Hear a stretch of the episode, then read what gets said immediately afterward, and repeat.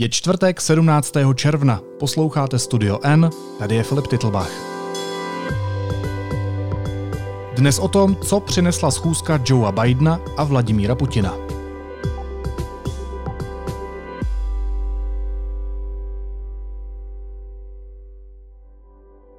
Well, I've just finished the uh, the last meeting of this week's long trip, uh, the U.S.-Russian summit.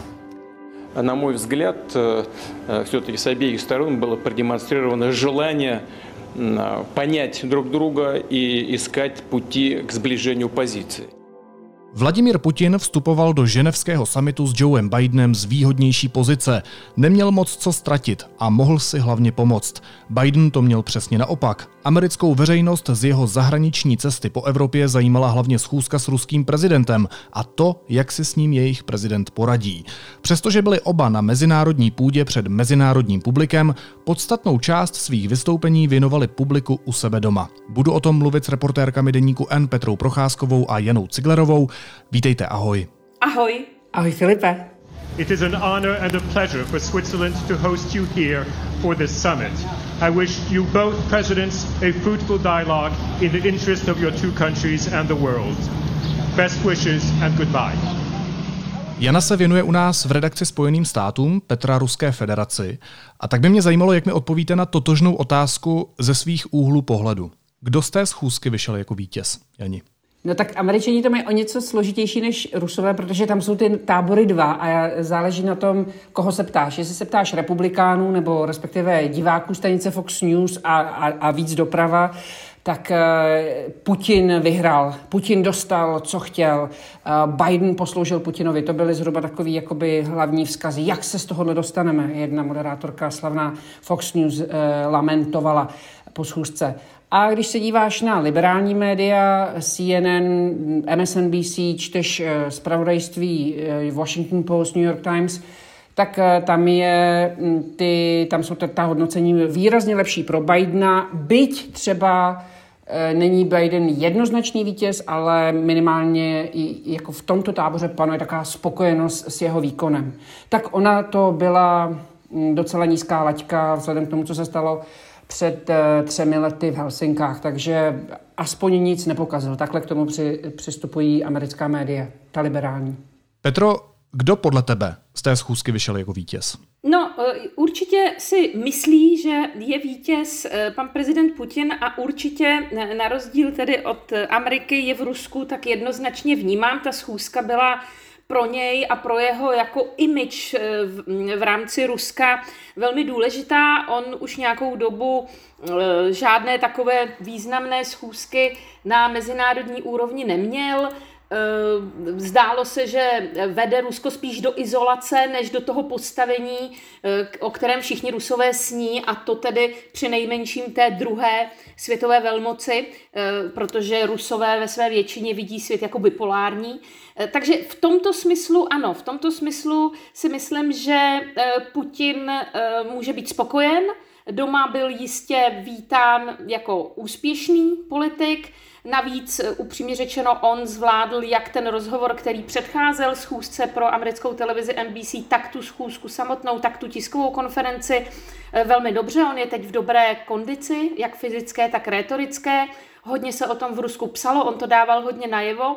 Takže ano, ale eh, že by byl Biden, byť Rusy, hodnocen jako poražený, to také bych neřekla a z Ruska to rozhodně nějak mohutně nezní. Jeni, proč to jednání bylo tak vysoce očekávané? Ono je jasné, že když se setkají prezidenti dvou velmocí, tak to vyvolá mezinárodní pozornost. To je úplně logické, ale jaký je ten kontext, který té události dodal té, řekněme, vážnosti, té mimořádnosti? No, to, že rusko-americké vztahy jsou na jednom z nejhorších bodů vůbec od konce studené války, to, jestli si pamatuješ, tak poměrně nedávno američani vyhostili Rusy z ambasády, um, deset pracovníků, eh, na eh, na klíčové instituce americké infrastruktury bylo v poslední době spácháno zhruba 16 hackerských útoků a většina z nich má prostě nějakou souvislost s Ruskem, buď původ, nebo, nebo přímo ty hackeři jsou z Ruska, nebo jsou organizovanou skupinou, eh, která je umístěná v Rusku. A e, vlastně Joe Biden, nový americký prezident, pro něho tahle schůzka byla vlastně prvním takovým jako velkým, velkou zahraniční cestou a velkým zahraničním expoze, tak e, k této schůzce vyzval ruského prezidenta právě kvůli tomu, co rusové a ruští agenti a vlastně e, Putinovi jako pomocníci a spolupracovníci páchají vůči Spojeným státům. A to teda samozřejmě nebyl jediný důvod, ale hlavní skupina těch důvodů.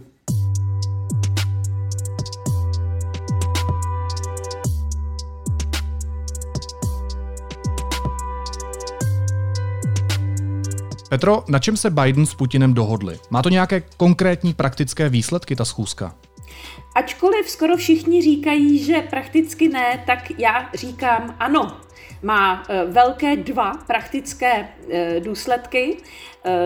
Eh, to široce tedy eh, publikované eh, navrácení se diplomatů ruského velvyslance do Washingtonu a amerického do Moskvy, o tom se velmi mluvilo, ale o jedné věci se nemluvilo v médiích a to proto, Filipe, protože Ona není tak důležitá třeba pro Evropu nebo pro jiné státy než pro Ameriku a Rusko.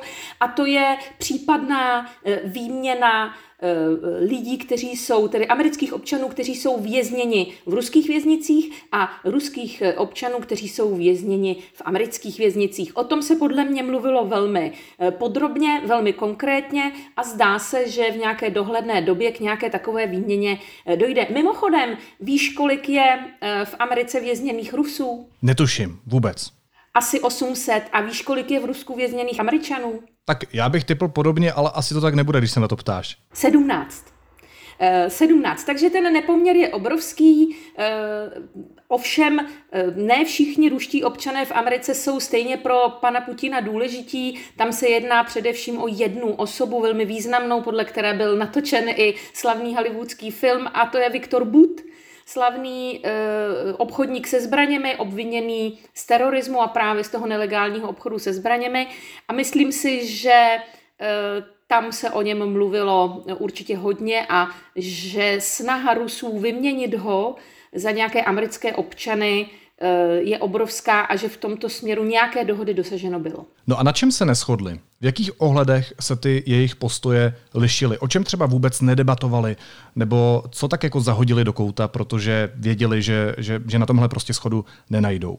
Tak určitě uh, téma Navalny. Tam si každý jel eh, to své. Je tam je taková, takový půvabný detail, který je vždycky mě pobaví a rozesměje, ačkoliv se to neustále opakuje, tak vždycky se znova směju a to je, ten, k tomu tedy došlo na tiskové konferenci, eh, kdy se novináři ptali Putina uh, o, na tedy situaci s Navalným a jestli hovořili s Bidenem o Navalném.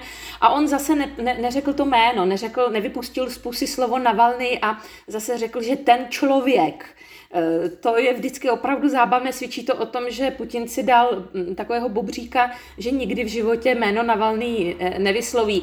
Tam si myslím, že každý zůstal na svém. Biden splnil tu svoji povinnost, eh, on musel eh, téma Navalný zvednout, ale Putin na to byl perfektně připravený, protože už se ho vlastně na úplně stejné věci ptal americký novinář eh, z NBC právě při tom rozhovoru, takže tam to bylo jasné. Pro Putina to není téma, které by řešil s americkým prezidentem. A druhé podobné téma hm, je důležitější z pohledu geopolitického a to je vstup Ukrajiny do NATO a vůbec eh, pozice Ukrajiny. Tam si taky myslím, že obě strany zůstaly na svém, ale svitla tady jakási malá šance eh, k tomu, že by se mohlo zase o té situaci více začít jednat na mezinárodní úrovni a že by se to mohlo někam posunout. I když já si osobně myslím, že nějaké vyřešení celé té prekérní situace Ukrajiny není v dohlednu. A podle čeho soudíš, že světla nějaká šance? My jsme se tady přece pár dní zpátky v podcastu ve stejném složení bavili o tomhle tématu, jestli se Ukrajina může stát členem Severoatlantické aliance. Došli jsme k závěru, že Ukrajina i na to chtějí, ale zkrátka eh, v té současné chvíli na to ještě nejsou splněny veškeré podmínky. Tak kde ty vidíš tu šanci? No počkej, šance na vstup do NATO Ukrajiny, ta zatím by moc tedy nebliká, ale eh, šance na to, že se začne jednat o té situaci na Donbase a o e, politice Ruska vůči Ukrajině, ta tady jakási je, i když zase Rusko si představuje ta jednání po svém, představuje si, že bude v těch jednáních považováno za partnera e, jakéhosi nadvěcí, stejně jako třeba Francie, Británie, Německo a Spojené státy.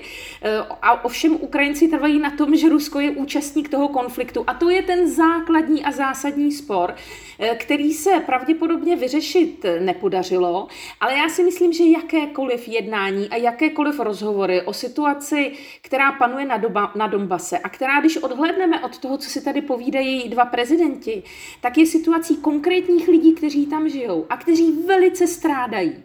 Eh, a myslím si, že eh, jedna věc je taková ta geopolitická, o které my tady mluvíme z tepla svých domovů a přílišného tepla dneska a eh, prostě z toho postoje, pozice novináře a politika, ale pak tam žijí lidé, kteří dnes a denně opravdu bojují, když ne o život, tak o nějaký důstojný život. A Tady si myslím, že by, se, že by se ta jednání měla směřovat, protože vyřešení té situace jako takové je v nedohlednu, ale eh, jak si zlepšit ten život těch lidí, kteří tam žijí bez ohledu na to, koho volí a co si myslí, to si myslím, že je nezbytné. Jani, jak ta schůzka probíhala z toho ceremoniálního nebo diplomatického hlediska. Mě zajímá, jak dlouho ta setkání trvala, kdo další u toho byl, kde se setkali, kdo komu podal první ruku, kdo na koho čekal a tak dál. Ony to jsou zdánlivé maličkosti, ale mají svůj velký význam. Maličkosti jsou to přesně, jak říkáš, jenom zdánlivě, protože je v tom vlastně obsažená velká symbolika, hodně těch, ta gesta se vlastně uh, analyzují, potom rozebírají, co kdo znamenalo co. A tohle se přesně stalo takový zahraniční summit má vždycky tři úrovně. Jo? Určitý očekávání, jakoby příprava na to, co se teda bude dít, potom se to samotný odehraje a potom je vlastně, jak se to podá. A jak samozřejmě, že každý z toho, každá ta strana chce z toho vít jako vítěz, takže proto je zajímavý, co o tom říkají americký média, co o tom říkají ruský média, jak je vlastně, jak se ty státníci vrátí do té země a jak je, ta země, jak je ty země přijmou. No a tady ta, ta příprava byla taková, že se sejdou na 4 až 5 hodin, měli vyhraženo, ale kdyby bylo potřeba díl, tak si tam vyčistili prostě ten, ten eh, svůj rozvrh. A, a naopak, kdyby to bylo třeba kratší než tě vyhrazený čas, tak by to znamenalo vlastně, že, že jako nebylo to jednání tak úspěšné, jak se od něj čekalo. Eh, byly tam takové protokolární věci, které asi podle mě vydupal Bidenův tým a to, že třeba on bude Joe Biden bude tím druhým, kdo na setkání přijede, že první přijede uh, Vladimír Putin. No, on velmi dobře věděl, proč to dělá. A to proto, že Putin má ve zvyku vlastně rozhodit tyhle ty svoje protivníky tím, že třeba přijede pozdě. Baracka Obama nechal čekat čtyři hodiny, čtyři hodiny amerického prezidenta. A už tím vlastně rozhodíš takovýto nastavení sil. Nebo třeba Angela Merkel, on vpustil do toho setkání, Angela Merkel má hrůzu ze psu a on jí tam pustil svého černého labradora. A teď byla otázka, kdo mrkne první. Jo? A Angela si prostě, Angela věděla, že prostě toto je jako, jako cíl jí rozhodit. Jo? A nedala se. A, ale prostě Putin je vlastně v tomhle trochu zrádný. Takže tohle Biden správně chtěl eliminovat tím, že jako přijel druhý a to se taky povedlo. A tím pádem on nebyl ten, kdo čeká. A dokonce už jenom v moment, momentem, kdy uh, Putinovo letadlo ze Soči přistávalo na tom ženevském letišti, už to mělo zprávu, protože on přistál přesně. On, on vůbec to nezdržoval, neprotahoval to nic. Takže z toho bylo vidět, že to jakoby bere vážně a že vlastně nechce dělat nějaký maníry. A to jsou všechno takové jako informace, které jsou sice postraní a nejsou jako ne, třeba spravodajské jako výrazně relevantní, ale obsahově eh, relevantní jsou. Já jsem včera zaznamenal, že to vlastně nebyla jedna schůzka, ale několik schůzek v průběhu dne. Proč to tak bylo? Podle toho, kdo se těch schůzek účastní, že ono vlastně sděluje, jako jsi různě otevřený podle toho, kdo tam s tebou je. Takže třeba, když se minulý, ten minulý prezidentský summit Ameriky a Ruska setkal, to znamená, tehdy to byl Donald Trump a Vladimír Putin, tak oni se na chvíli setkali úplně sami, jenom s překladatelkou. Jo? Tak tohle se tentokrát neodehrálo. První část byly, byly ve čtyřech s ministry zahraničí a ta druhá část po přestávce eh, byly jako v těch velkých týmech. Petro, proč poté, a já bych se nebál říct ostře sledované schůzce nenásledovala společná tisková konference. To je přece běžné, že se po mítingu státníci vyjádří před veřejností, publikem, novináři společně. E, ano, tak například, když se Putin sešel s Trumpem, tak společnou tiskovku měli, je to poměrně běžné, ale já si myslím, že tady jsou ty vztahy e, natolik, natolik jaksi chladné a e, přece jenom um, oba ti státníci si nechtějí zadat, víš, jako říkáme tomu v Čechách, nechci si zadat, tak uh, především Biden si uh, nechtěl asi zadat s, s Putinem, protože, jako víš, ono je uh, problematické objevit se uh, po boku uh, člověka, o kterém víme a o kterém tedy Biden předtím řekl, že je zabiják, o kterém víme, že může stát za různými opravdu kriminálními činy to, to, to, je, to je gesto. Je to gesto, že ano, já s ním jednám, eh, ale nechci být s ním jaksi házen do jednoho pytle, nechci, nechci s ním, oni by se na té tiskovce taky museli nějak chovat, eh, většinou se tam ty lidé na sebe různě usmívají a, a Putin je eh, navíc mistr takového vtipkování, let kdy nepříliš korektního a všechno, co se pak odehraje, se odehraje v přímém přenosu před těmi kamerami, takže ono to je vlastně velmi riskantní. A jak říkám, Putin je teď v dobré retorické kondici, on se let kdy dopouští takových přesčárových výroků.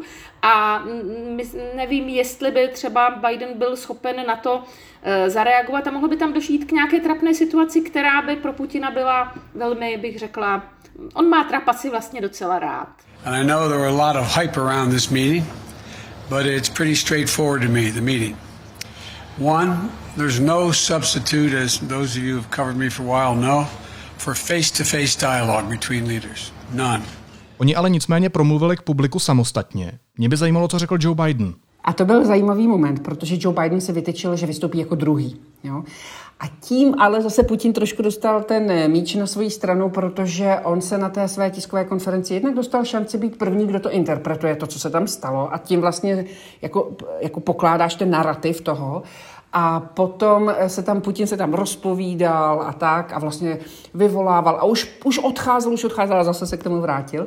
A ten Biden musel čekat, až vlastně Putin domluví. Jo? Takže svým způsobem Putin si trošičku jakoby tu, tu, tu sílu vzal. Takže se čekalo na to, co Biden řekne, co ujednali. A to víš, jak už jsem říkala, ta leťka nebyla úplně vysoko, protože ten předchozí Trumpovo vystoupení společné s Putinem bylo prostě pro Ameriku strašně špatný a tehdy to vlastně komentovali tak i Trumpovi příznivci. On tam tehdy vlastně upřednostnil Putinovu verzi nad verzí svých eh, tajných služeb a byl vlastně takový jakoby protinárodní. Jo. A e, takže Biden, od Bidena se tohle neočekávalo a vlastně v tomto ohledu, z této perspektivy toho moc pokazit nemohl. E, Biden vlastně převyprávěl to, co si tam říkali a převyprávěl to za své pozice. Já jsem řekl Vladimíru Putinovi, že nesmí zasahovat do našich voleb. Já jsem se ohradil proti um, těm kybernetickým útokům. Já jsem mu třeba říkal, říkal Joe Biden, já jsem třeba říkal, představte si, kdyby prostě 16 hackerských útoků na vaší eh, eh, kritickou infrastrukturu bylo provedeno z naší strany. Co byste tomu říkali? A Putin podle Bidena říkal, že by vlastně to bylo znepokojivé. Jo? Mm, jakoby vyprávěl to ze své strany, bavili se o Alexeji Navalným, on mu jasně řekl, že pokud Alexej Navalný zemře, bude to mít velké eh, dopady, nepříjemné dopady na, nebo devastující dopady na, na Rusko. Не никакой враждебности, наоборот, наша встреча происходила, конечно, в принципиальном ключе. У нас... Jaký vzkaz nechal po té schůzce Vladimir Putin a komu, Petro? Eh, určitě tam bylo vzkazů několik. Především ten hlavní vzkaz byl, že jsem zpátky jsem eh, zase tím nejdůležitějším partnerem světové velmoci Spojených států a nečistím mu boty, ale stojím tady jako rovnocený jeho partner a o tu schůzku požádal on a já jsem s ní tedy jako nakonec souhlasil. Eh, takže jsem zpátky na světové scéně a tím pádem budu rozhodovat i o věcech, které se přímo netýkají Ruska, ale i jiných zemí. To je to, po čem Moskva, dlou, Moskva dlouhodobě touží. Je to vzkaz i e, Evropě, eh, která se snaží řešit situaci v Bělorusku, na Ukrajině už dávno, tak je to vzkaz v tom smyslu, že nejdřív se musíte bavit se mnou. Ono jsme to věděli i předtím, ale Putin teď vlastně tou schůzkou dostal možnost, jak si říci, že s tím jeho postavením souhlasí i ten jeho největší spoluhráč a to jsou Spojené státy. A domů je ten vzkaz podobný. E, dokázal jsem Rusko přesto všechno, co nám vyčítali, co jsme udělali, obsadili jsme Krym, vlítli jsme vojensky do Gruzie, vidíte, co všechno nám vyčítali, ale stejně nás nakonec musí vzít k tomu stolu. Stejně se bez nás neobejdou. A to je strašně důležité pro Putina a pro jeho nejbližší budoucnost. No ale jedna z novinářek Vladimíra Putina přece jenom překvapila. A byla to americká novinářka. Byla to americká novinářka z stanice ABC, Rachel Scott, která je na, tom, na té pozici poměrně krátce, té washingtonské zpravodajky, a e, ta ho úplně vykolejila. Ona se vlastně zeptala přesně tak, jak bychom se zeptali my, kdyby, kdyby jsme jako měli tu šanci. Jo? Jako, jako napřímo žádný okliky, vlastně úplně jasně. Uh, the list of your political opponents who are dead, prisoned or jailed is long. Alexei Navalny's organization called for free and fair elections, an end to corruption. But Russia has outlawed that organization, calling it extremist. And you have now prevented anyone who supports him to run for office. So my question is, Mr. President, what are you so afraid of? Pokud všichni vaši kritici, pane prezidente, jsou buď ve vězení nebo mrtví, neznamená to, že vlastně nechcete férové volby? Čeho se tak bojíte? Okay. Once more, let me reiterate what was already said about various so-called foreign agents. A bylo na něm vidět, ona se ho zeptala na dvakrát, a bylo na něm vidět, že ho to rozhodilo. Na poprvé začal něco jako odpovídat, ale ona mu říká, ale počkejte, vy jste neodpověděl na moji otázku. A to jako od mladé ženy prostě vůči ruskému prezidentovi, to vlastně byla odvaha. E, já si sama sebe neumím v takové situaci představit, takže já jsem ji jako hrozně obdivovala. A ona říkala, ale vy jste neodpověděl na moji otázku. Čeho se bojíte? Znamená to, že nechcete ty svobodné volby? Že se bojíte opozice? You didn't answer my question, sir. If all of your political opponents are dead, in prison, poison, doesn't that send a message that you do not want a fair political fight? A on normálně ukázal, tenhle ten člověk, který ho obdivují všichni, prostě jaký je vlastně nesměřitelný, jaký je tvrdý, jaký je jako rázný, tak on tam vykázal několik fyzických projevů nervozity, čímž mě teda vyrazil dech. Jedním z nich byl, že takhle se zakašlal. Значит, по поводу того, кого... A druhý bylo, že vlastně začal rukou čistit pultík. Prostě to dělám já, když jsem nervózní, ale já nejsem ruský prezident. A on začal rukou tam očistit ten putík, jako, no, jak, jako, jak bych vám to řekl. A víte, jak je to hrozné v Americe? Podívejte se, jako, jak vám napadli ten kapitol. A všechny zatkli prostě tam. A, v, a i byli neozbrojení. A teď jim čeká 20-25 let, je čeká trestu prostě. Jo? Jako všechny země mají stejné problémy jako my. Nám je Američanů líto, my nechceme dopadnout jako oni tak to byla pozice prostě, která je jako novinářsky velmi vděčná. Zajímavý ale bylo, že e, jako spor s novinářkou vlastně měl potom i Joe Biden. Why are you so confident he'll change his behavior, Mr. President? Yeah, I'm not confident change behavior. What the hell, what do you do over there? So, Joe Biden odcházel už z tiskové konference. Ten, zatímco ta Putinova trvala hodinu, tak Biden byl po 25 minutách hotový a to včetně toho, že vlastně on měl projev svůj úvodní, zatímco Vladimír Putin ne. Takže ten prostor novinářům dal Biden daleko menší. Takže když odcházel, tak na něj novináři ještě pokřikují otázky, to dělají běžně a někdy se ten prezident chytí, někdy ne. Trump se třeba kolikrát takhle vracel a Biden se taky kolikrát takhle vrací. Takže oni to zkouší, jestli přece jenom se nechytne a zeptala se ho novinářka, reportérka CNN Caitlin Collins, kterou já dobře znám, protože ona má narozeniny ve stejný den jako já. a uh, Caitlin Collins se ho zeptala, jak si můžete být tak jistý, jak to, že, jste, jak to, že máte takovou jistotu, že prostě Putin se změní. A to Biden zastavilo a bylo na něm vidět, že se rozčílil. Jak jako, že jsem si jistý? Kde jste to vzali, že jsem si jistý? Kdy jsem řekl, že jsem si jistý? A dokonce měl takový jako zvednutý ukazováček. So how does that account to a constructive meeting as President, President Putin? You don't understand that. You're in the wrong business. My, co Bidena známe jenom jako z televize, tak tohle to od něj neznáme. On má vždycky takový kompost, on je takový jako klidný prostě a to. Ale všichni, kdo ho znají jako blíž, kdo s ním třeba byli novináři, reportéři na kampani, tak říkají, tohle je běžný Biden, tohle je celý Biden. Biden se naštve, Biden vyletí, a Biden se pak omluví. A přesně to udělal. On potom vlastně skončil, odešel z té tiskovky, řekl, jestli si tohle to myslíte, tak jste ve špatném biznisu, jestli tomu nerozumíte, tak ještě schodil. A a potom eh, odcházel hned na letiště. A na letiště na tom tarmaku vlastně přišel k novinářům a hned první věc, kterou říkal, bylo, hele, já jsem to přehnal, eh, já, já dlužím vaší kolegyni omluvu, ehm, neměl jsem být takový chytrák.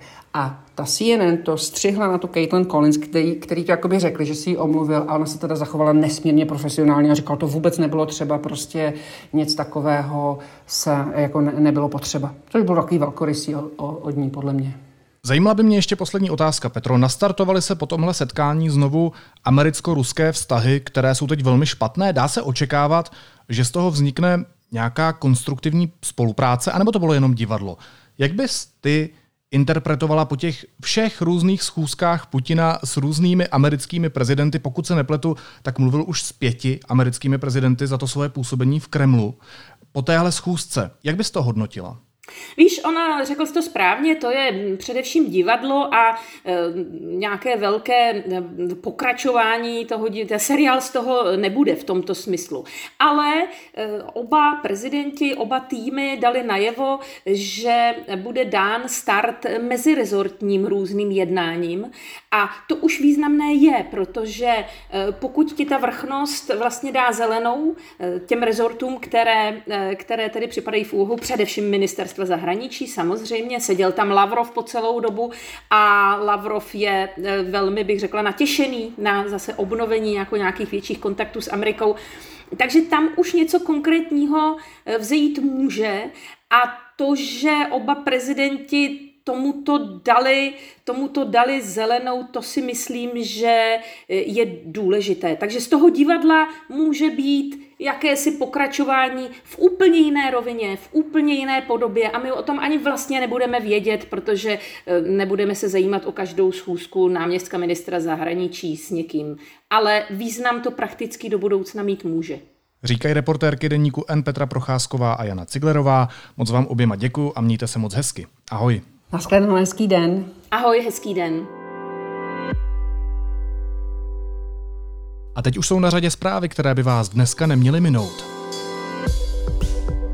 Ministerstvo obrany deníku N potvrdilo, že do podzimních voleb nepodepíše zakázku na nákup 210 pásových obrněnců. Historicky největší tender tak připadne na další vládu.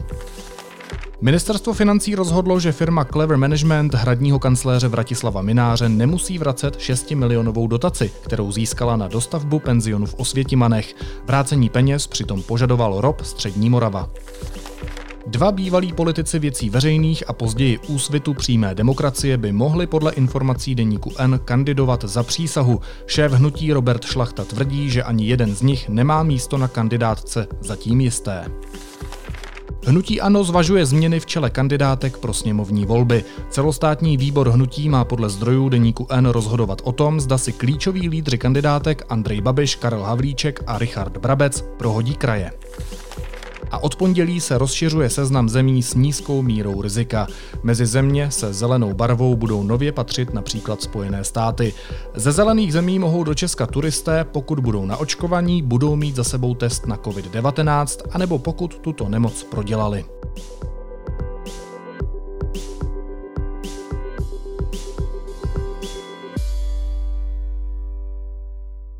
A na závěr ještě jízlivá poznámka – Václav Klaus počase opět promluvil. Když jste zmínil slovo Piráti a myslíte, že by to někde mohlo být ve středu, přeci Piráti jsou nejextrémnější eh, levicová strana, kterou máme a kterou jsme tady kdy v historii měli. Piráti jsou totiž ještě levicovější než snowboard, kuřecí řízek, voda v plastové lahvi, salát a batůžek dohromady. Naslyšenou zítra.